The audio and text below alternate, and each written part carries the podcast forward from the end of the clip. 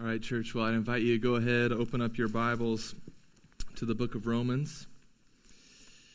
Uh, we started into this uh, glorious book last week, but didn't take the time last week to even start talking about what we are calling our sermon series, besides obviously the book of Romans or Paul's letter to the Romans.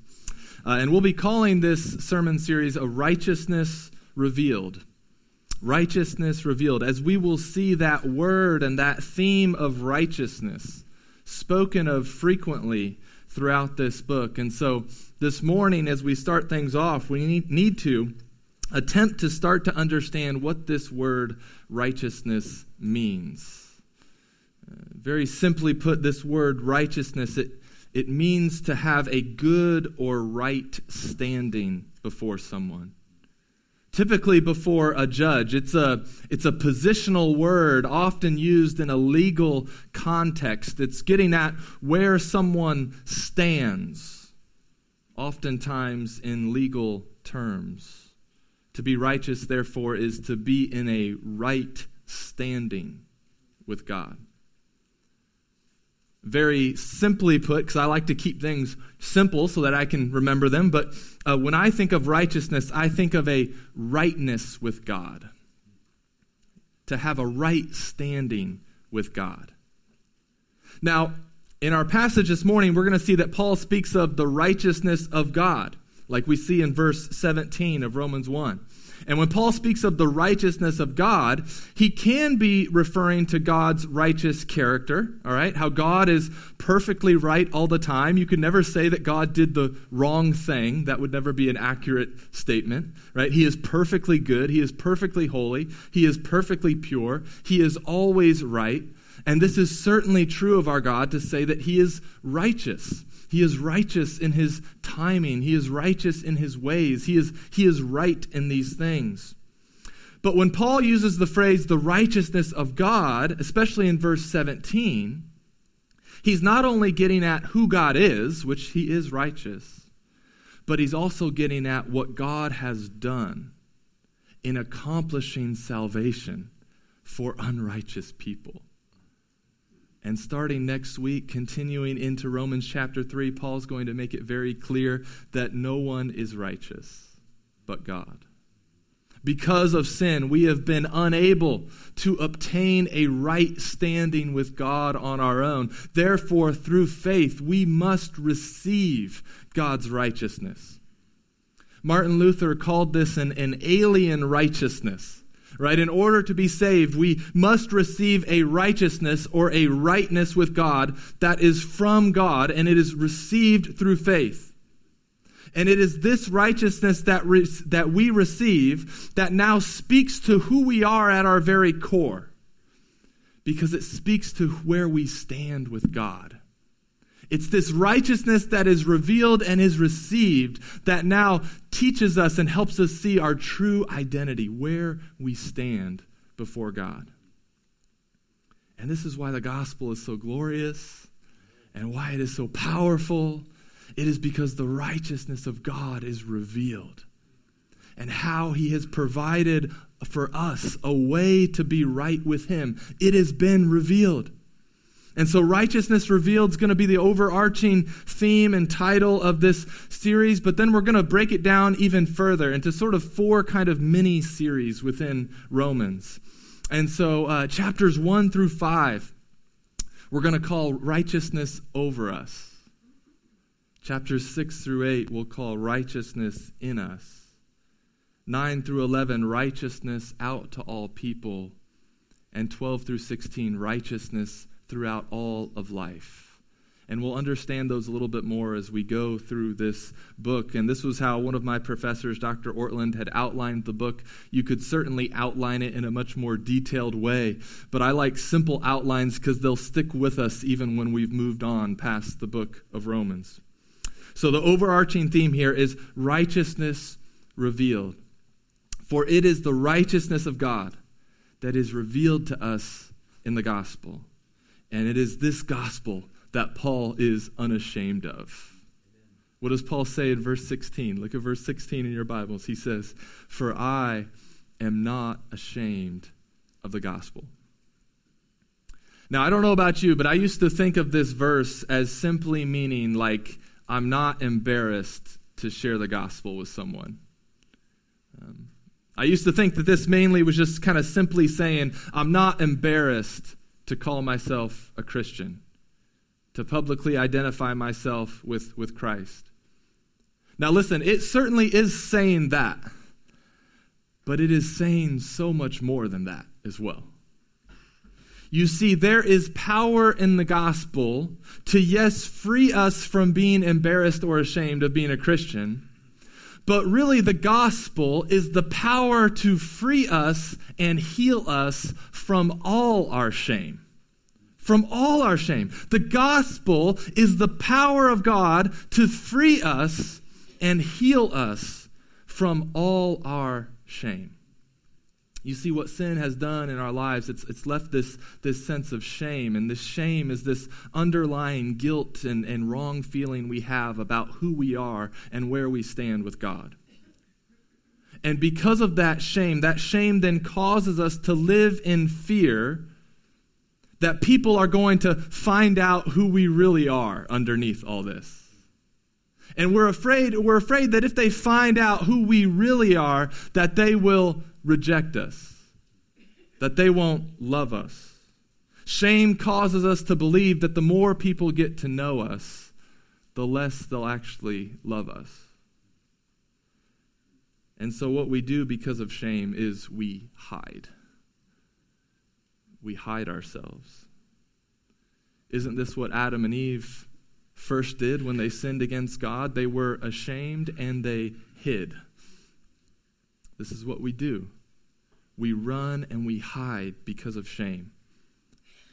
And so this morning, what we're going to see, where we're going in this, in this text, is we are going to see how being unashamed of the gospel will actually free us and heal us from the shame that would cause us to go run and hide from one another. It will free us and heal us from the shame and embarrassment that causes us to go hide and run away from our neighbors.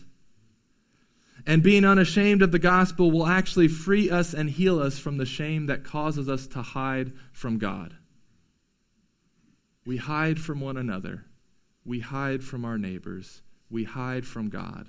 But the gospel is the power that can free us and heal us of our shame this morning. So let's pray. Let's ask the Lord to do a, do a great work. Father God, we do thank you for your word. And we thank you for this good news. Lord, we ask that we would taste and see just how good you are this morning. Father, I ask that you would protect our hearts and minds right now, Lord, that, that you would guard against the enemy trying to snatch away this word from our from our hearts and minds this morning, Lord. I ask that this word would take deep root in our heart, that it would bear fruit. Holy Spirit, would you move and work? Would you guide this time? Convict and comfort as you see fit. And help me speak only what is true. We ask this in Jesus' name. Amen. All right, Romans 1 verse 8. Paul says, First, I thank my God through Jesus Christ for all of you, because your faith is proclaimed in all the world. For God is my witness, whom I serve with my spirit in the gospel of his Son, that without ceasing I mention you always in my prayers, asking that somehow, by God's will, I may now at last succeed in coming to you. Now, you'll remember from last week that Paul did not plant the church in Rome. In fact, he has not yet been to Rome. But here we see that the faith of the Roman Christians has spread across the known world, and Paul has heard this, and Paul was thankful to God for their faith, and he's now lifting them up in his prayers. But not only that, he also longs to see them. He wants to be with them. Why? Well, one, one reason we'll find out later in Romans is he does desire for, for Rome to be a sending base for his, his mission to Spain. But he tells us another reason here as to why he longs to be with them. He says it in verse 11. He says, For I long to see you, that I may impart to you some spiritual gift to strengthen you. Right? He, he longs to be with them so that he might strengthen them. But then quickly in verse 12, he clarifies this. He clarifies this statement because he knows that it's not just him who has something to offer here. No, he clarifies in verse 12 and he says, That is, that we may be mutually encouraged by each other's faith, both yours and mine. You see, it is not just the apostles that had something to offer for the building up of the church. No, he says and admits that he needs encouragement as well. He, he longs to come to Rome, yes, so his faith might encourage them, but also so that their faith might encourage him. You see, Paul could have remained this impressive apostle from a distance, right? Who just kind of lobs these letters and throws out his authority to the, the, the uh, Christians in Rome. And he could have remained kind of just separated from them and, and remained this kind of impressive apostolic figure. But because Paul is unashamed of the gospel, he wants to see them in person. He wants them to see him. And he wants him to see them. And, and, both, right? He wants them to he, he wants to know them and he wants to be known by them. And he wants them to know that he needs to be strengthened by their faith as well. And the same is absolutely needed here, church. Like we need each other's faith to strengthen one another, right? You need pastors, and your pastors need you. You need the person sitting next to you, and the person sitting next to you needs you. Everyone here has something to offer, whether great or small. But the question is do you look to these gathering of believers, whether it's a Sunday morning or a city group gathering or some other time? Do you long in those gatherings? Do you long to bring something that will encourage someone else?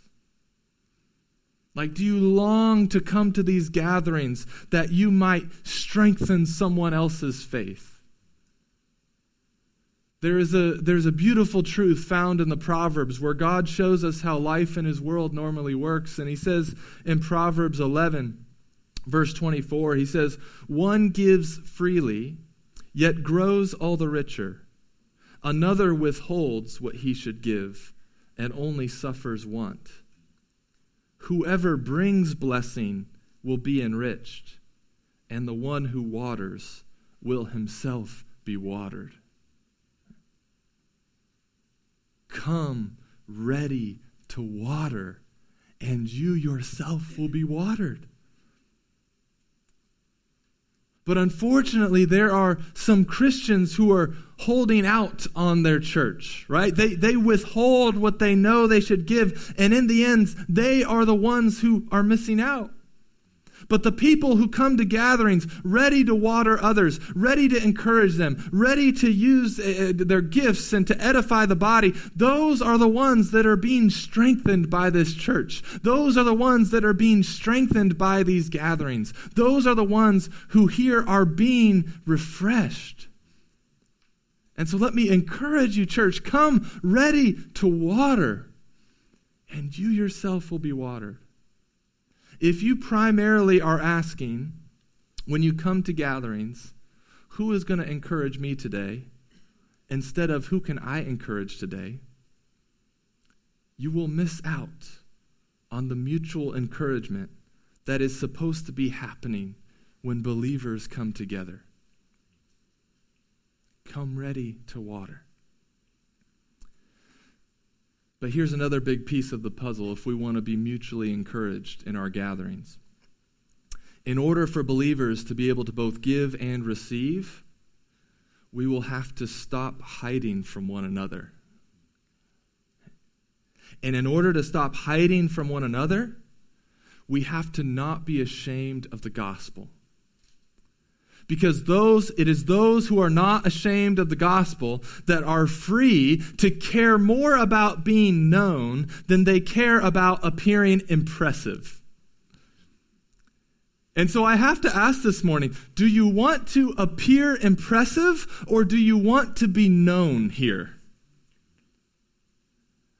I'm, I'm not sure you can have both. I'm not sure you can, at least in the way the world would define impressive. I'm not sure you can have both. Do you want to be impressive here or do you want to be known here?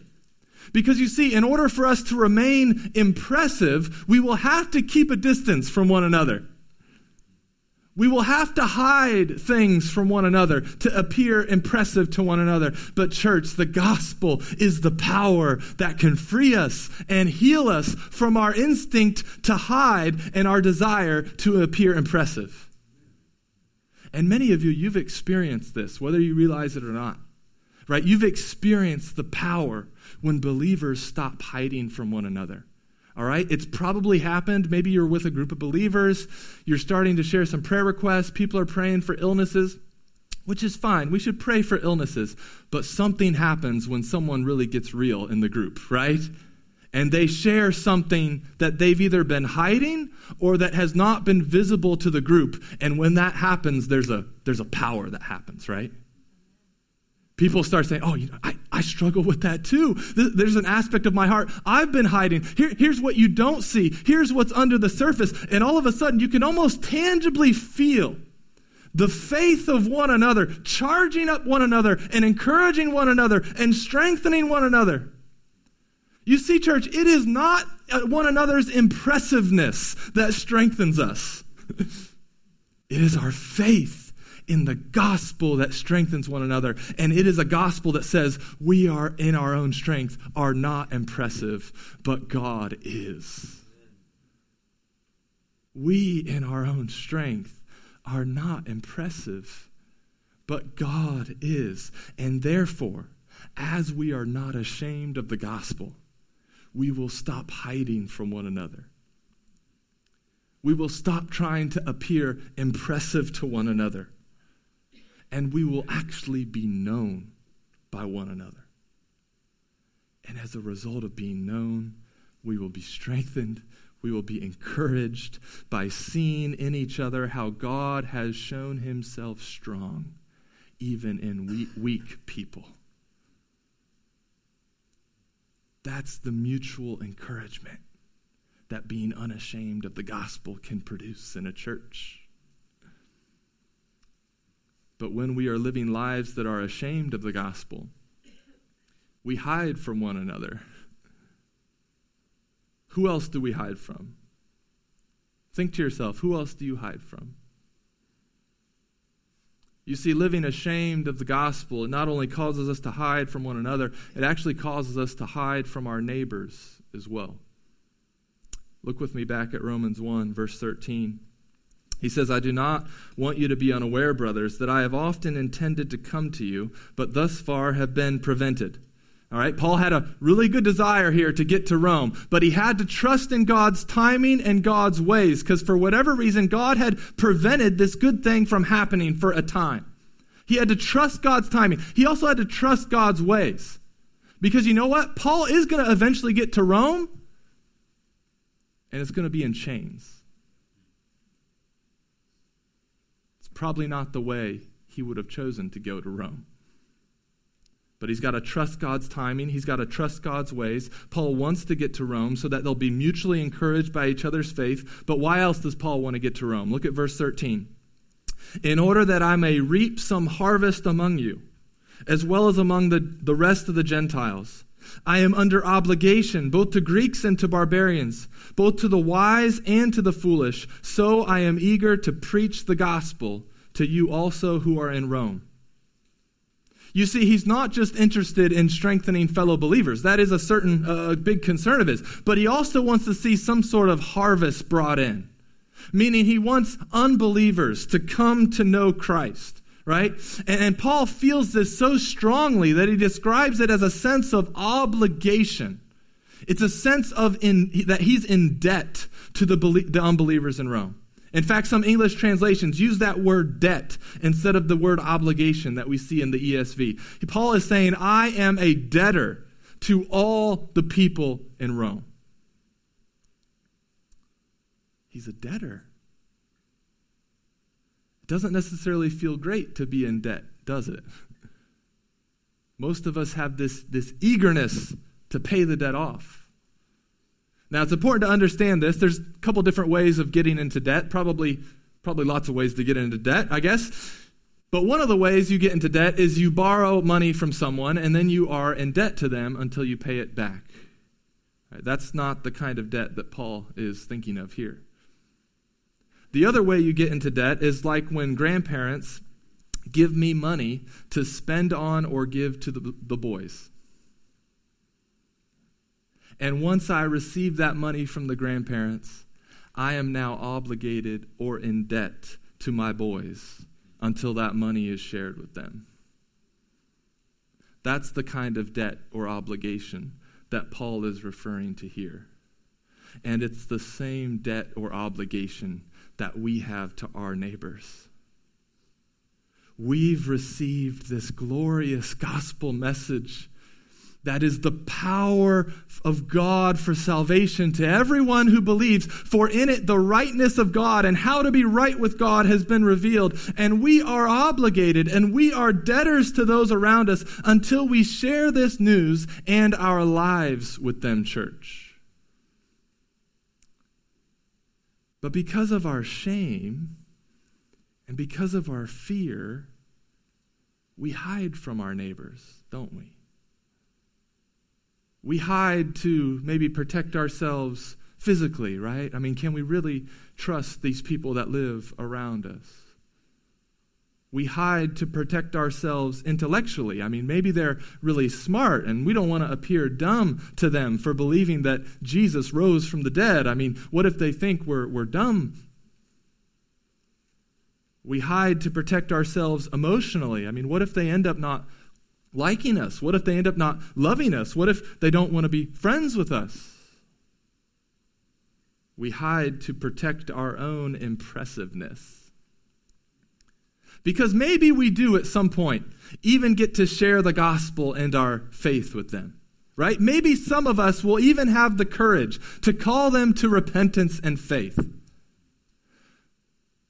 But it takes even more courage to not only call them to repentance and faith, but to share with them how you have repented and believed. Do we have the courage to share with our neighbors how God has specifically saved us? It's really easy to talk about sin in general. It gets more difficult to actually share specifics. No, this is what God has saved me from. This is what God has forgiven me of. This is what God died to pay the penalty for me. This is how I'm turning from this. This is how I'm trusting the Lord. This is what needs to be shared with those around us. We cannot hide this. There was an old bishop back in the fifth century who likened the gospel to a hot pepper. I don't know if you've ever heard that comparison before. He says, A pepper outwardly seems to be cold, but the person who crunches it between the teeth experiences the sensation of fire. You can't be just content to lob peppers over the fence at people's heads. You have to bite into it yourself. You have to chew on it. And then you have to share what it tastes like.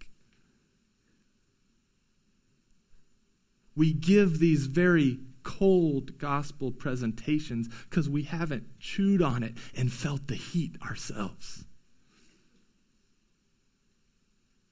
I know it can be intimidating. It's easier to hide, but let me tell you, it can just be as simple as sharing with someone what life in Christ tastes like. It tastes good. We have no problem sharing with one another the good restaurants we go to and the good foods we like. Listen, the gospel, it tastes so good. It is so sweet and refreshing.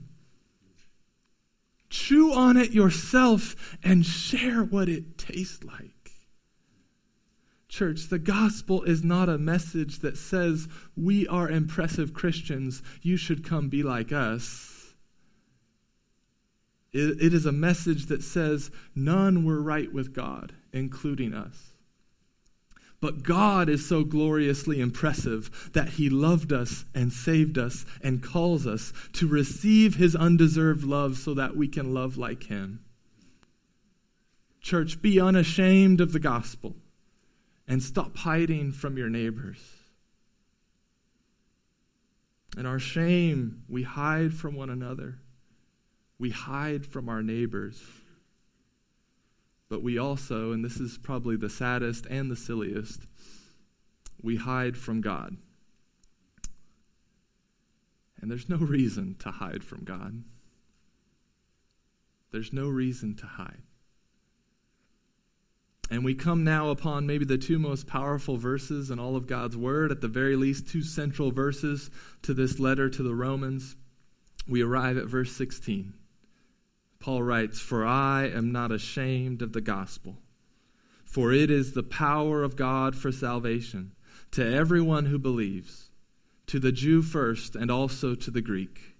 For in it the righteousness of God is revealed, from faith for faith. As it is written, the righteous shall live by faith. Paul has no shame here about the gospel no embarrassment about the good news that he is eager to share. But you see, it's hard for us to share, especially if we are holding on to our impressiveness. Because we know that if we share it with someone else who's holding on to their impressiveness, the gospel can certainly sound offensive at first, can't it? I mean, yes, the gospel is the good news that God saves sinners, and this salvation was accomplished through the life, death, resurrection, and ascension of Jesus Christ. And so ultimately, it is good news, but it is offensive news to our impressiveness, right? Because it tells us that we in our sin were in such a bad standing with God that we needed the Son of God to come and die for us to make things right. I mean, that's bad. It wasn't like we just needed God to come guide us a little bit, like we are just veering off course a little bit as humanity. Just needed Him to little little course correction, little life coaching, get us back on track. It wasn't like we were in pretty good health. We just needed a little little supplement of Jesus to kind of get us to that optimum health. No, the gospel humbles us by showing us our unrighteousness, showing us that it was so bad that we required God Himself to come live for us, die for us, be raised for us, and now reign over us. We needed a righteousness outside of us and that was over us to come now dwell inside of us. And that is that is humbling. But it is in that gospel humbling where we find gospel healing for our shame that sin has caused. You see, some of us have not yet been humbled enough to really experience the gospel healing for our shame. Some of us have not been humbled enough to ask for help for our shame because we think we can still cover it ourselves. And so there are some of us who try to cover our own shame, not by asking for help, but by being the helper. You see, there are those who don't just like to help others, they have to help others. All right? And it's, listen, it's good to help others. I'm not against, this is not an anti helping others sermon. All right? But there are those who not just only like to help others, they have to help others because it's how they make themselves feel right with God their identity and their whole kind of idea of their right standing is wrapped up in helping others. And so they like to be the ones to bring the word of encouragement that strengthens others. They, they have no problem with that. But they struggle being the ones receiving love, asking for help, accepting the healing that only God provides. They have wrapped their core identity around the fact that no, I am there I am the one who helps others. But to live unashamed of the gospel would mean for them to be humbled enough to see that their core identity is not that they are helpers, it's that they are the ones who have been helped by God. And so, for some of you, can the gospel message humble you enough where you can ask for help and you can receive help? Don't try to cover your own shame by identifying yourself as the helper. There are then others of us who try to cover our shame by our performance.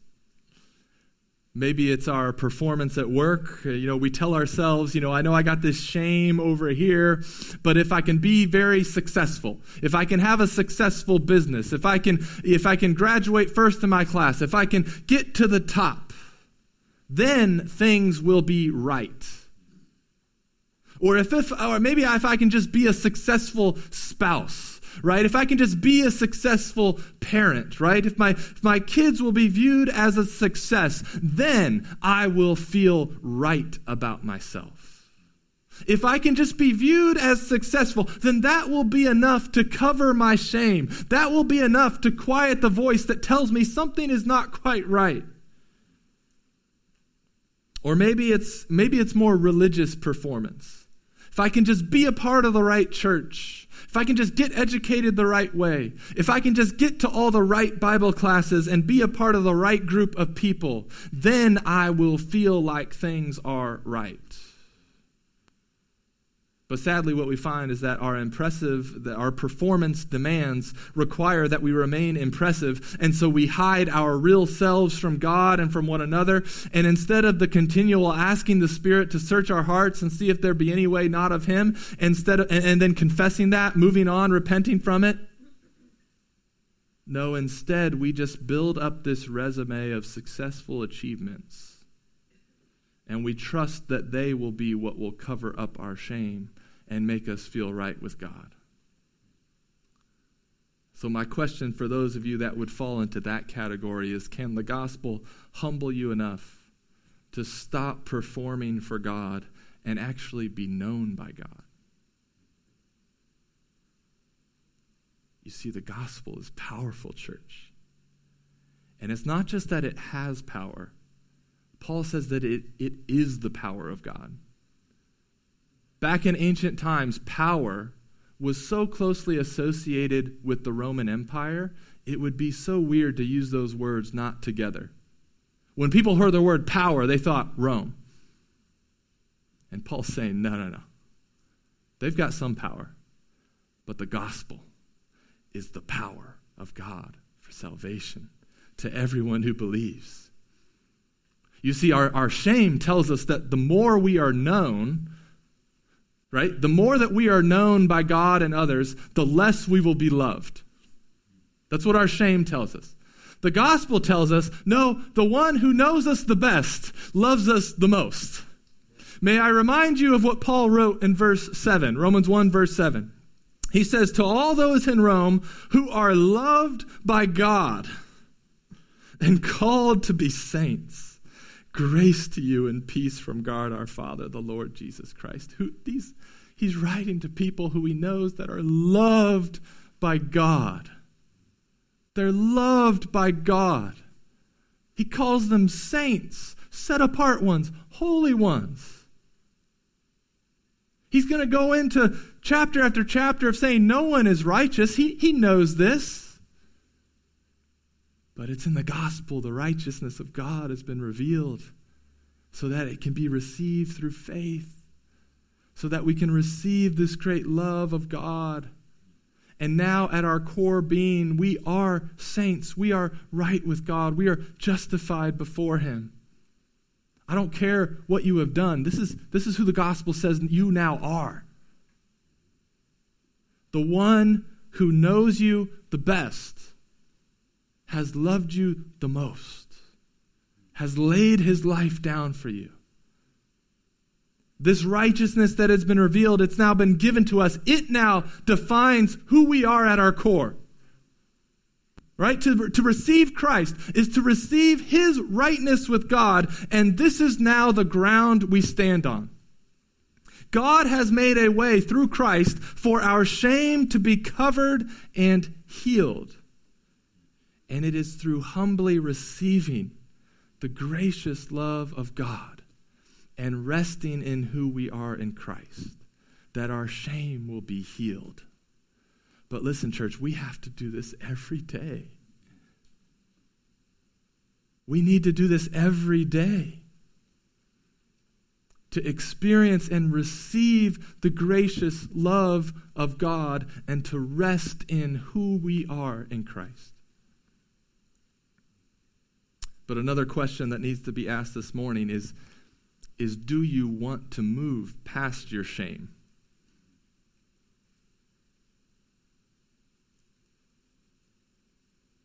There were a lot of things from working in the medical field that I'm very, I'm very grateful for. And one thing that you learn is that, unfortunately, there are some patients who actually do not want to get better. They enjoy being the patient, they enjoy the office visits, they enjoy the testing and whatnot. And sometimes, after years, you have to ask someone, Do you want to get better? Do you want to move past your shame? You see, because there are some Christians who do not want to move past their shame.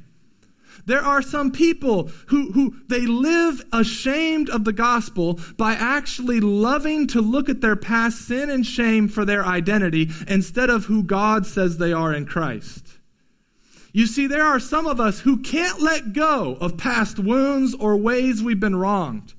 Some of us don't even want to move past the struggles we've had. We want to hold on to grudges because it is in that suffering and sadness that we think we can establish our own righteousness. And here's what I mean we hold on to grudges. And what we're doing as we hold on to grudges is we are holding on to moments, snapshots in history where we believe we were right. Like, like I'm not going to look at all like the, the history of my life or anything like this, but this one moment, I was right and they were wrong. And so I'm going to hold on to this. I don't want to move past it because I, I know there's a lot of unrighteousness, but in this one moment, I was righteous. And I'm telling you, you who are a Christian, in those moments, you are living as one who is ashamed of the gospel. You're trying to take a snapshot in time, hold on to it, and establish a righteousness of your own. And to move past it would mean to move from this right standing you feel you have. But it's a miserable life. It's a miserable life trying to establish a righteousness of your own. If only you would see that the gospel has a revealed a righteousness that lasts for eternity. You don't have to hold on to that moment. God's given you a right standing for eternity. There's no need to hold on to that little carpet square you feel justified standing on. Christ has given you an eternal red carpet to dance and leap upon.